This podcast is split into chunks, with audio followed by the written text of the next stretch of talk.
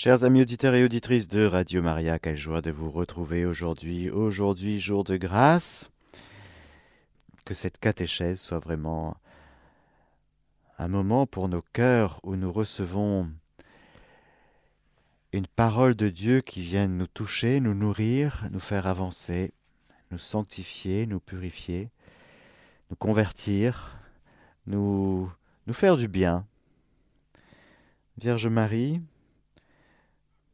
tu sais de ce dont nous allons parler, nous allons parler d'un trésor. Alors dispose nos cœurs à ce que ce trésor dont nous allons parler eh bien, puisse être de plus en plus le trésor de notre vie. Je vous salue Marie, pleine de grâce, le Seigneur est avec vous. Vous êtes bénie entre toutes les femmes, et Jésus, le fruit de vos entrailles, est béni. Sainte Marie, Mère de Dieu, priez pour nous pauvres pécheurs, maintenant et à l'heure de notre mort. Amen.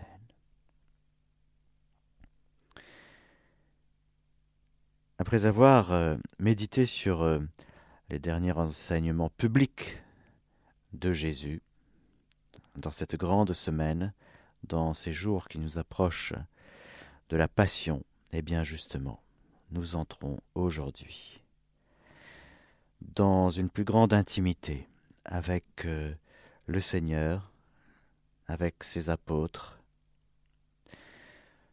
Vint le jour des Azimes, où devait être immolée la Pâque. Et il envoya Pierre et Jean en disant Allez nous préparer la Pâque que nous la mangions. Et lui dirent Où veux-tu que nous préparions? Il leur dit Voici qu'en entrant dans la ville, vous rencontrerez un homme portant une cruche d'eau. Suivez-le dans la maison où il pénétrera. Et vous direz au propriétaire de la maison Le maître te fait dire Où est la salle où je pourrai manger la Pâque avec mes disciples? Et celui-ci vous montrera, à l'étage, une grande pièce garnie de coussins. Faites-y les préparatifs. S'en étant donc allés, ils trouvèrent comme il leur avait dit, et ils préparèrent la Pâque.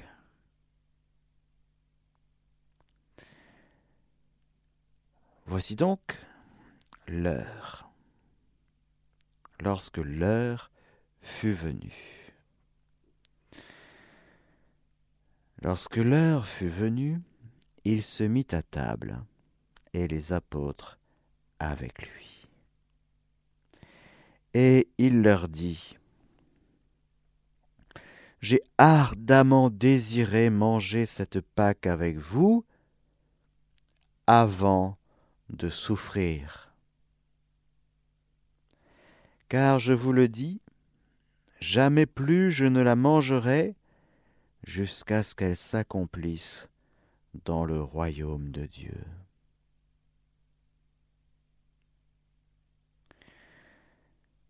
Frères et sœurs, je m'arrête là un instant, car c'est important.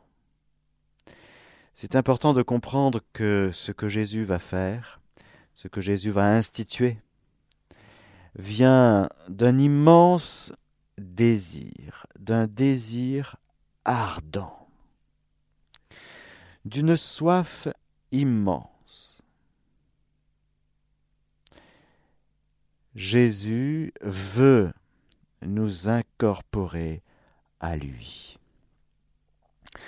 Tout ce qu'il va faire dorénavant, comme tout ce qu'il aura fait depuis son incarnation, mais d'une manière particulière dans ce qu'il va instituer, l'Eucharistie. Et nous verrons que l'Eucharistie, c'est Jésus, mais Jésus vivant et s'offrant au Père en sacrifice pour, notre, pour la rançon, pour la rançon de la multitude, pour déverser sa vie divine, pour nous prendre avec lui chez le Père. Ce que Jésus va faire est immense. Il avait préparé. Il avait préparé son peuple, il avait préparé ses disciples, et lorsque nous regardons le catéchisme de l'Église catholique qui, bien sûr, se, se, base sur la parole de Dieu, sur toute la Bible. Au paragraphe 1333 et suivant, il nous est dit au cœur de la célébration de l'Eucharistie, il y a le pain et le vin, par les paroles du Christ et par l'invocation de l'Esprit Saint, deviennent le corps et le sang du Christ. Fidèle à l'ordre du Seigneur, l'Église continue de le faire en mémoire de lui, nous allons y revenir jusqu'à son retour glorieux, ce qu'il a fait la veille de sa passion. Il prit du pain. Il prit la coupe remplie de vin.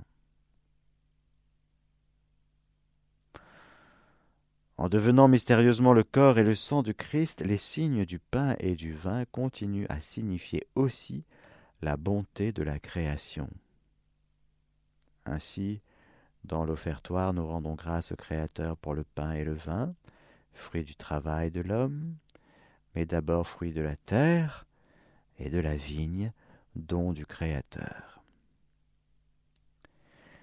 L'Église voit dans le geste de Melchisédek, roi et prêtre, qui apporta du pain et du vin, dans le livre de la Genèse, chapitre 14, déjà une préfiguration de sa propre offrande.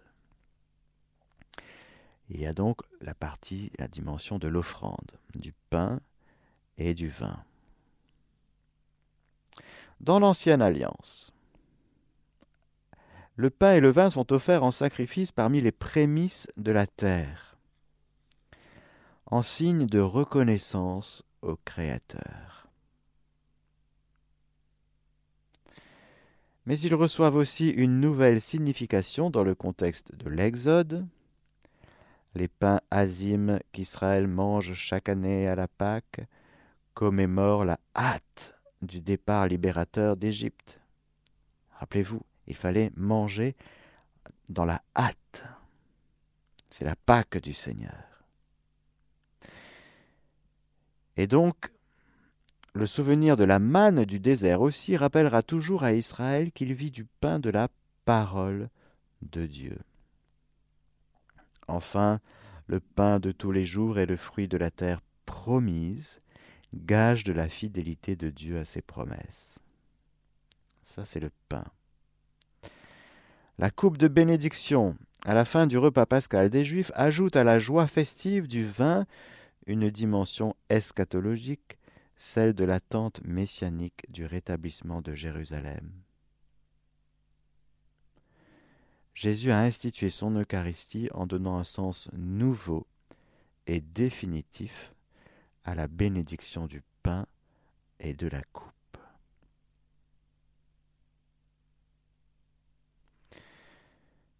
Il y a donc tout ce background de, tous les rituels du peuple d'Israël, avec l'importance du pain, azim, de, du vin. C'est un rituel, un rituel du repas pascal.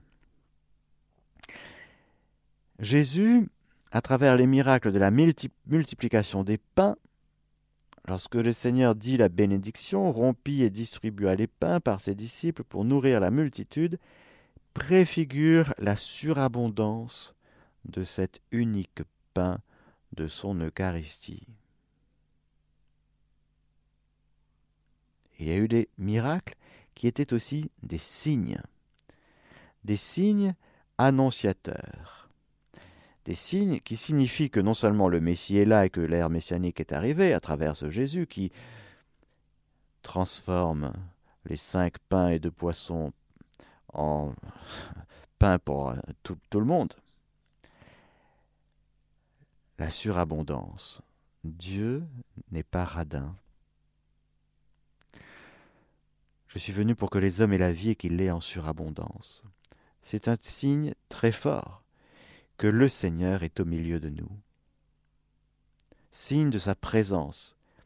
Signe que ça y est, nous sommes dans les temps de l'accomplissement des promesses de Dieu et que par cette multiplication des pains, aussi c'est un signe annonciateur d'une réalisation beaucoup plus profonde qui va être accomplie dans l'Eucharistie le signe de l'eau. Donc il y a le pain, le, signe de l'eau changée en vin à Cana. annonce déjà l'heure de la glorification de Jésus. Mon heure n'est pas encore venue, femme. Ils n'ont pas de vin. Il y a des noces, avec le vin, bien sûr, et qui réjouit le cœur de l'homme. Le vin célèbre la communion, célèbre l'amour. Il est source de joie, bien sûr avec un usage modéré, sinon on tombe dans une mauvaise ivresse. Et voilà que Jésus va manifester l'accomplissement du repas des noces dans le royaume du Père où les fidèles boiront le vin nouveau, devenu le sang du Christ. Nous allons passer du vin au sang. Nous allons passer du pain au corps. Jésus avait déjà annoncé l'Eucharistie, la première annonce de l'Eucharistie a divisé les disciples, tout comme l'annonce de la Passion les a scandalisés. Ce langage-là est trop fort, qui peut l'écouter? C'est tout le chapitre 6, par exemple, de l'Évangile selon Saint Jean.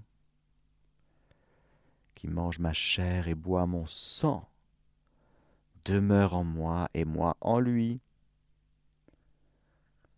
Jésus a annoncé l'Eucharistie, et au moment des annonces, eh bien, ces paroles ont été prises comme trop dures. Qui peut l'écouter? Et sans la grâce, eh bien, Pierre n'aurait jamais pu dire Seigneur, à qui irions-nous? Tu as les paroles de la vie éternelle. Voulez-vous partir, vous aussi Vous aussi?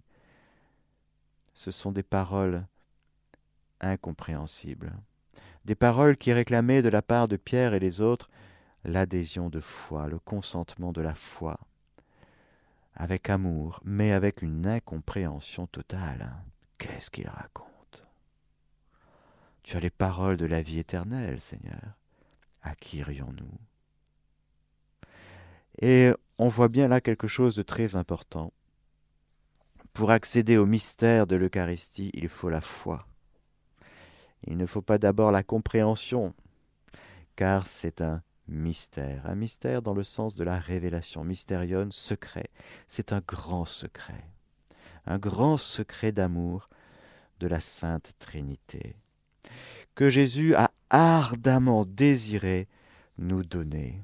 C'est euh, vraiment le trésor de la Sainte Trinité que l'Eucharistie. Alors nous continuons dans l'Évangile selon Saint Luc, au chapitre 22, versets 17 et suivants.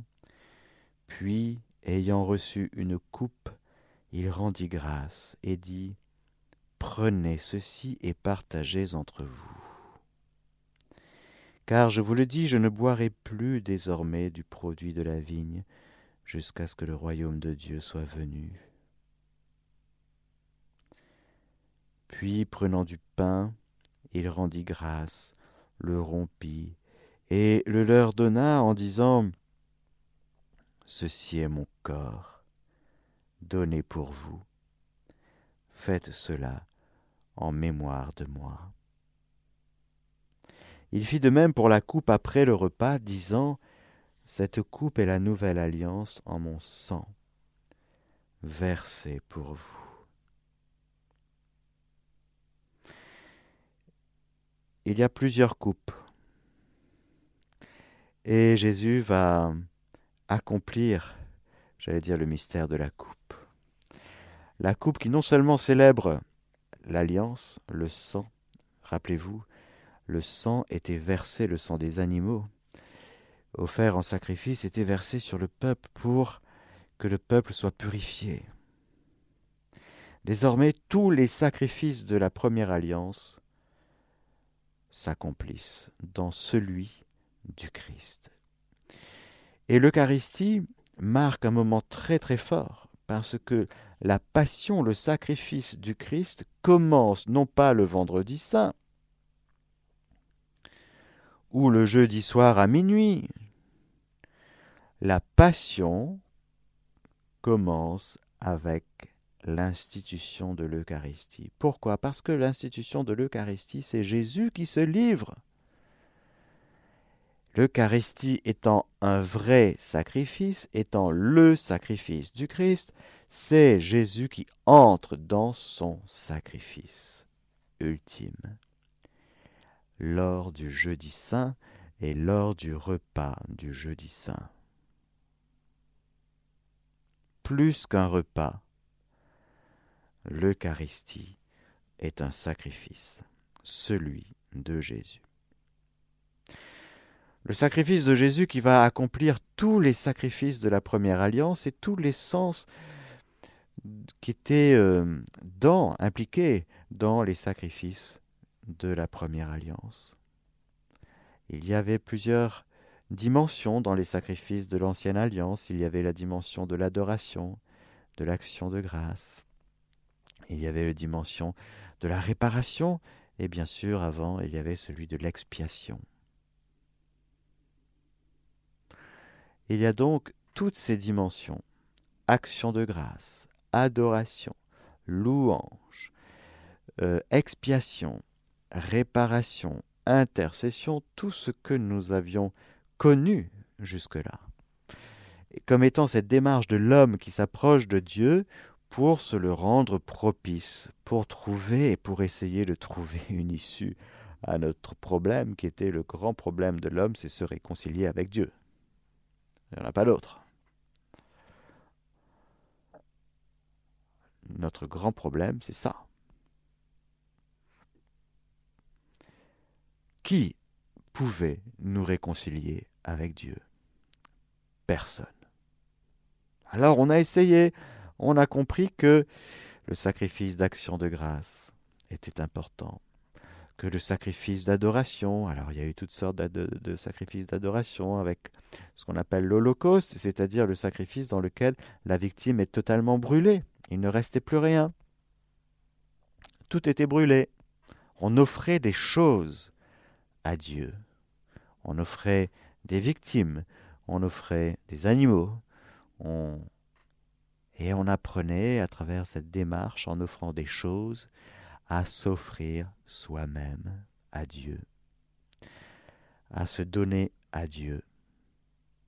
Et voilà que le don, la remise de Jésus entre les mains du Père, va récapituler toutes les dimensions de tous les sacrifices, de toutes les prières et les sacrifices de tous les hommes du monde entier, depuis le premier homme, Adam et Ève, jusqu'au dernier créé.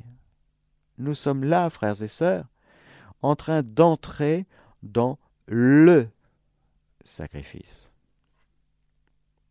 C'est immense. C'est le sacrifice rédempteur, c'est le sacrifice du rédempteur qui entre dans son heure. L'heure est venue. Il avait dit à Marie, Mon heure n'est pas encore venue. Il y avait cette heure de Jésus qu'il avait annoncée à ses disciples. Mais cela restait mystérieux. Il avait annoncé plusieurs fois sa passion, sa mort et sa résurrection. Mais il fallait bien que ces annonces arrivent, s'accomplissent. Nous y sommes. Encore une fois, ce n'est pas le vendredi saint. Nous entrons dans la passion de Jésus avec ce sacrifice du Christ, avec cette institution de l'Eucharistie. C'est une institution. Il n'y avait pas d'Eucharistie avant. Il y a maintenant, par la puissance de la parole de Dieu, quelque chose de tout à fait unique qui fait, j'allais dire, toute la création danser. Le pain ne va pas simplement être offert à Dieu en sacrifice d'action de grâce, comme signe que nous nous offrons à Dieu le pain va être transubstantié. Ce ne sera plus du pain. Le vin dans cette coupe sera non seulement quelque chose d'offert, mais ne sera plus quelque chose d'offert. Ce ne sera pas simplement une coupe un peu du fruit du produit de la vigne, signifiant que, et voilà, nous élevons la coupe et nous te rendons grâce, Seigneur. Non, c'est beaucoup plus que cela, il y aura une transubstantiation du vin en sang du Christ. Frères et sœurs, alors là, il y a de quoi se mettre à genoux, il y a de quoi se prosterner, il y a de quoi faire silence, parce que c'est trop, c'est trop, frères et sœurs. On voulait bien que le Seigneur s'occupe un peu de nous, mais là, il va trop loin. Elle est trop dure, cette parole. Qui peut l'entendre Oui, parce que, Dieu, j'ai ardemment désiré. Si nous savions, si nous avions accès davantage, frères et sœurs, au désir, à la soif de Dieu, ce Jésus qui créera sur la croix, j'ai soif. Si nous avions un peu plus accès, si nous étions un peu plus dans le cœur du Christ, nous comprendrions à quel point il a soif de nous, à quel point il aime se donner à nous, à quel point il nous aime et à quel point lorsqu'il fait des choses folles, eh bien il attend que nous soyons là, pas que nous comprenions tout, mais que nous soyons là et que nous soyons d'accord partant. Que nous ayons le cœur ouvert à son amour, à son don, au don qu'il fait. Quel est le don qu'il fait? Le don qu'il fait, c'est lui. Vous connaissez un autre don euh, Voici que Jésus se livre entre les mains du Père et qu'il se livre dans son corps, son sang, son âme, sa divinité à travers cette institution divine de l'Eucharistie. Dieu seul peut transubstancier, c'est-à-dire changer la substance, changer l'être. Ce n'est plus du pain, ce n'est plus du vin. C'est le corps du Christ, le sang du Christ. Avec une caractéristique qui est de garder les propriétés des espèces du pain et du vin, c'est-à-dire que si on mange beaucoup, beaucoup, beaucoup d'hosties, et que si on boit beaucoup, beaucoup, beaucoup, beaucoup de sang du Christ, eh bien comme les propriétés restent, eh bien on peut, oui, on peut devenir saoul, et on peut devenir, euh, oui. Mais ce n'est plus du vin, ce n'est plus du pain. Pourquoi? Eh bien parce que Jésus a prononcé des paroles consécratoires. Frères et sœurs, qui parle? C'est le Verbe, créateur. Quand Jésus parle, eh bien, la parole de Jésus n'est pas une parole humaine, c'est une parole de Dieu, parce que la personne de Jésus, c'est la personne divine de la deuxième personne de la, de la Sainte Trinité. C'est Dieu qui parle. Quand il dit ceci est mon corps, ce n'est pas une figure de style. Non, ce n'est pas un symbole. Ce n'est pas ceci représente mon corps, ceci a du sens pour vous, regardez. Non, non, non, non. Ceci est mon corps. La parole de Jésus, portée par son souffle, le souffle de l'Esprit, a une puissance de création. Que la lumière soit. Eh bien, la lumière fut. Dieu dit, et cela est. Ceci est mon sang. Avec le sang, bien sûr, les Juifs comprennent tout à fait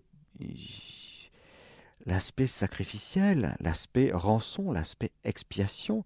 Bien sûr, bien sûr, c'est le sang d'un sacrifice, mais plus d'un sacrifice d'animal.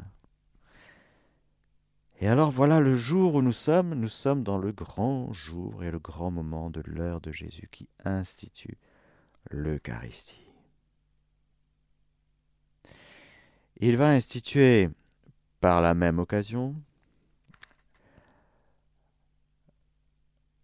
le sacrement de l'ordre, le sacerdoce. Les apôtres sont prêtres. Ils sont rendus capables de consacrer le pain et le vin de célébrer l'Eucharistie, là, pour l'instant, ils reçoivent juste la grâce, qui est une semence de gloire et qui va permettre euh, aux apôtres, après surtout la Pentecôte, de déployer cette grâce et de découvrir ce que c'est que prêtre de la nouvelle alliance. Mais là, ils reçoivent juste Faites cela en mémoire de moi. Vous, vous recevez aujourd'hui le pouvoir, le pouvoir de le faire. Le pouvoir, c'est de l'ordre exécutif. C'est-à-dire que quand les prêtres, ordonnés selon les règles en toute validité et licéité, eh bien consacreront le pain et le vin, quel que soit l'état de sainteté du prêtre en question, eh bien le Seigneur agira ex opere operato, c'est-à-dire et in persona Christi, c'est-à-dire que c'est le Seigneur lui-même qui dira à travers le prêtre Ceci est mon corps, ceci est mon sang. Le prêtre à la messe agira in persona Christi au moment de la consécration. Ça veut dire que c'est la personne même du Christ qui agira par le prêtre. C'est la personne même du Christ qui parlera, qui consacrera dans la puissance de sa parole et de son euh, souffle divin. C'est si grand, frères et sœurs, ce qui se passe. Merci au Saint-Esprit et merci à ces gars, à ces hommes faibles, fragiles, qui, dans, grâce avec une insistance de l'Esprit Saint, vont garder ces choses, vont recevoir ces choses et vont se mettre à les pratiquer. Et c'est en les pratiquant qu'ils vont découvrir et déployer toute la richesse de ce qui est en train de se passer. Mais là, on est au moment de l'institution, vous comprenez. C'est comme une, euh, une conception. C'est comme le moment d'une conception, et puis ben, il y a tout le temps du mûrissement, du déploiement, et puis on verra. On verra la splendeur de l'Eucharistie. Il y aura par la suite, frères et sœurs, des milliards et des milliards de messes. Ça va se déployer dans le monde entier à travers des millions de prêtres, à travers des milliards d'hosties, consacrés. Depuis 2000 ans, il y en a eu des hosties consacrés. Euh, ça fait combien de Jésus? Ça fait un Jésus. Et dans chaque hostie consacrée, il y aura tout Jésus. Présent réellement et substantiellement avec son corps, son âme, son sang, sa divinité. Vous comprenez, le rapport à l'Eucharistie doit être peut-être euh, revisité de nos jours. Hein? Bon. Je pense hmm, que nous devons redécouvrir l'Eucharistie.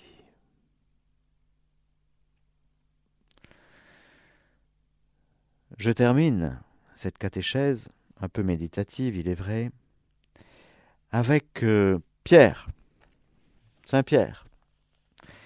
Et hum, Saint Jean nous dit que, et c'est le seul à le dire, que, je vous lis, nous sommes au chapitre 13 de Saint Jean, il dit, avant la fête de la Pâque, Jésus, sachant que son heure était venue de passer de ce monde vers le Père, ayant aimé les siens qui étaient dans le monde, les aima jusqu'au bout, jusqu'à l'extrême.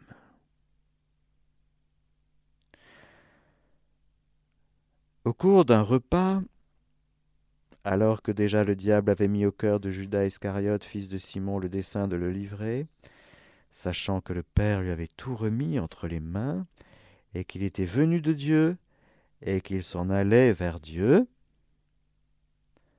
il se lève de table, dépose ses vêtements, et prenant un linge, il s'en saignit. Puis il mit de l'eau dans un bassin, et il commença à laver les pieds des disciples, et à les essuyer avec le linge dont il était saint. Il vint donc à Simon-Pierre qui lui dit Seigneur, toi me laver les pieds? Jésus lui répondit Ce que je fais, tu ne le sais pas à présent. Par la suite, tu comprendras. Pierre lui dit, Non, tu ne me laveras pas les pieds, jamais. Jésus lui répondit, Si je ne te lave pas, tu n'as pas de part avec moi. Simon-Pierre lui dit, Seigneur, pas seulement les pieds, mais aussi les mains et la tête. Jésus lui dit, Qui s'est baigné n'a pas besoin de se laver, il est pur tout entier. Vous aussi vous êtes purs, mais pas tous. Il connaissait en effet celui qui le livrait. Voilà pourquoi il dit, Vous n'êtes pas tous purs. Quand il leur eut lavé les pieds, qu'il eut repris ses vêtements et se fut remis à table, il leur dit Comprenez-vous ce que je vous ai fait? Vous m'appelez Maître et Seigneur, et vous dites bien, car je le suis. Si donc je vous ai lavé les pieds, moi, le Seigneur et le Maître, vous aussi, vous devez vous laver les pieds les uns aux autres car c'est un exemple que je vous ai donné, pour que vous fassiez vous aussi comme moi j'ai fait pour vous. En vérité, en vérité, je vous le dis, le serviteur n'est pas plus grand que son maître, ni l'envoyé plus grand que celui qui l'a envoyé. Sachant cela, heureux êtes-vous si vous le faites. Ce n'est pas de vous tous que je parle, je connais ceux que j'ai choisis. Mais il faut que l'Écriture s'accomplisse. Celui qui mange mon pain a levé contre moi son talon. Je vous le dis dès à présent, avant que la chose n'arrive, pour qu'une fois celle-ci arrivée, vous croyez que je suis. En vérité, en vérité, je vous le dis, qui accueille celui que j'aurai envoyé m'accueille, et qui m'accueille accueille celui qui m'a envoyé.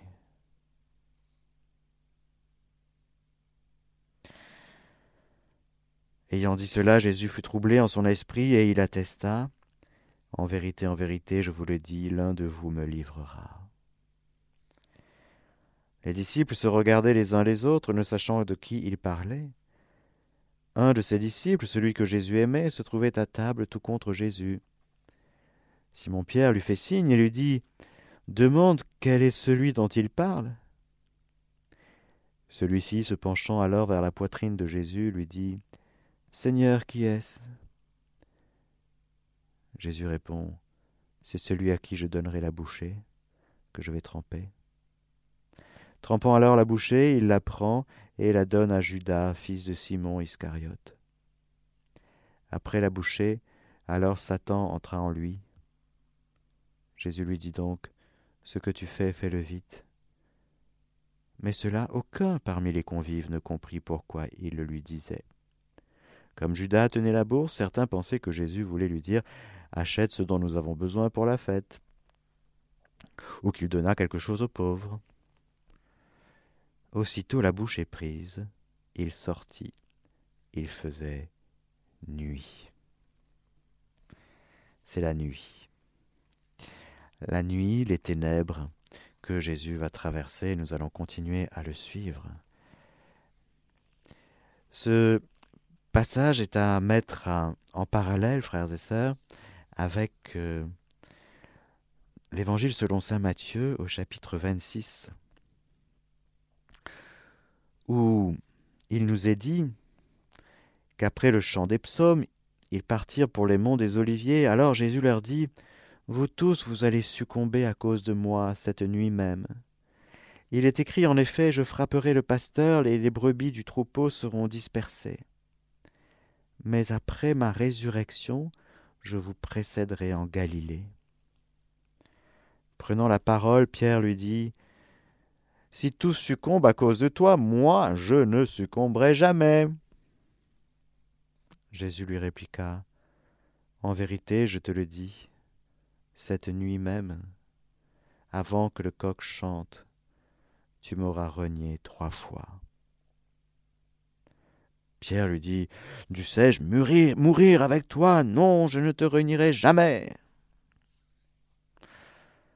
Et tous les disciples en dirent autant. Mhm, tous, voilà. Je ne te renierai pas.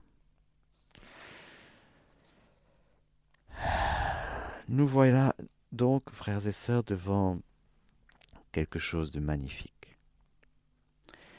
Jésus accepte, intègre le reniement de Pierre et le reniement de tous ses apôtres.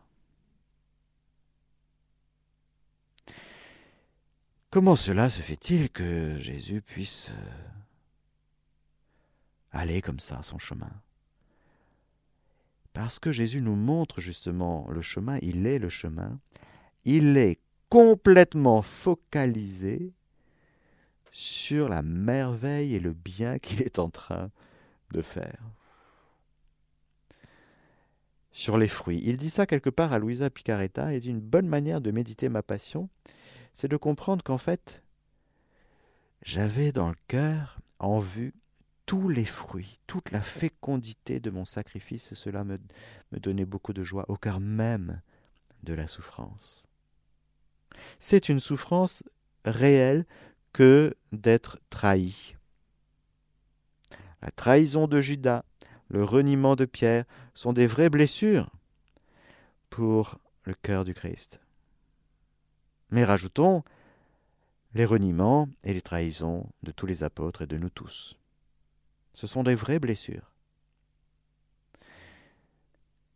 Car l'infidélité est une blessure réelle. Et personne d'entre nous, frères et sœurs, nous pouvons dire euh, J'étais fidèle depuis tout petit et pour toujours. Nous, nous, avons tous failli à un moment ou à un autre. Et nous voyons Jésus qui est du côté de la source, du côté de celui qui l'envoie, qu'il vit, qu'il institue l'Eucharistie en communion avec le Père, et le Saint-Esprit, et qu'au cœur même de ces lâchetés, de ces fragilités, de ces misères, de ces apôtres et de tous les chrétiens à venir et de tous les hommes, les femmes du monde entier, au cœur même de tout cela, Jésus institue l'Eucharistie. Jésus se donne. il ne se vit pas, lui, comme, euh, j'allais dire, euh, Oh, tu m'as blessé. T'es, t'es, vraiment pas bien, t'es vraiment infidèle, t'es vraiment. Non, non. Il se laisse blesser. Mais il ne se. Comme nous, quand nous sommes blessés, on se referme et on focalise sur sa blessure, vous voyez Jésus, il est avec son Père. Il se donne il se livre. Et je rajouterai, Jésus est avec sa mère. Elle n'est pas loin, elle n'est pas là, dans la même salle que les apôtres, mais elle est toujours dans le cœur du Christ.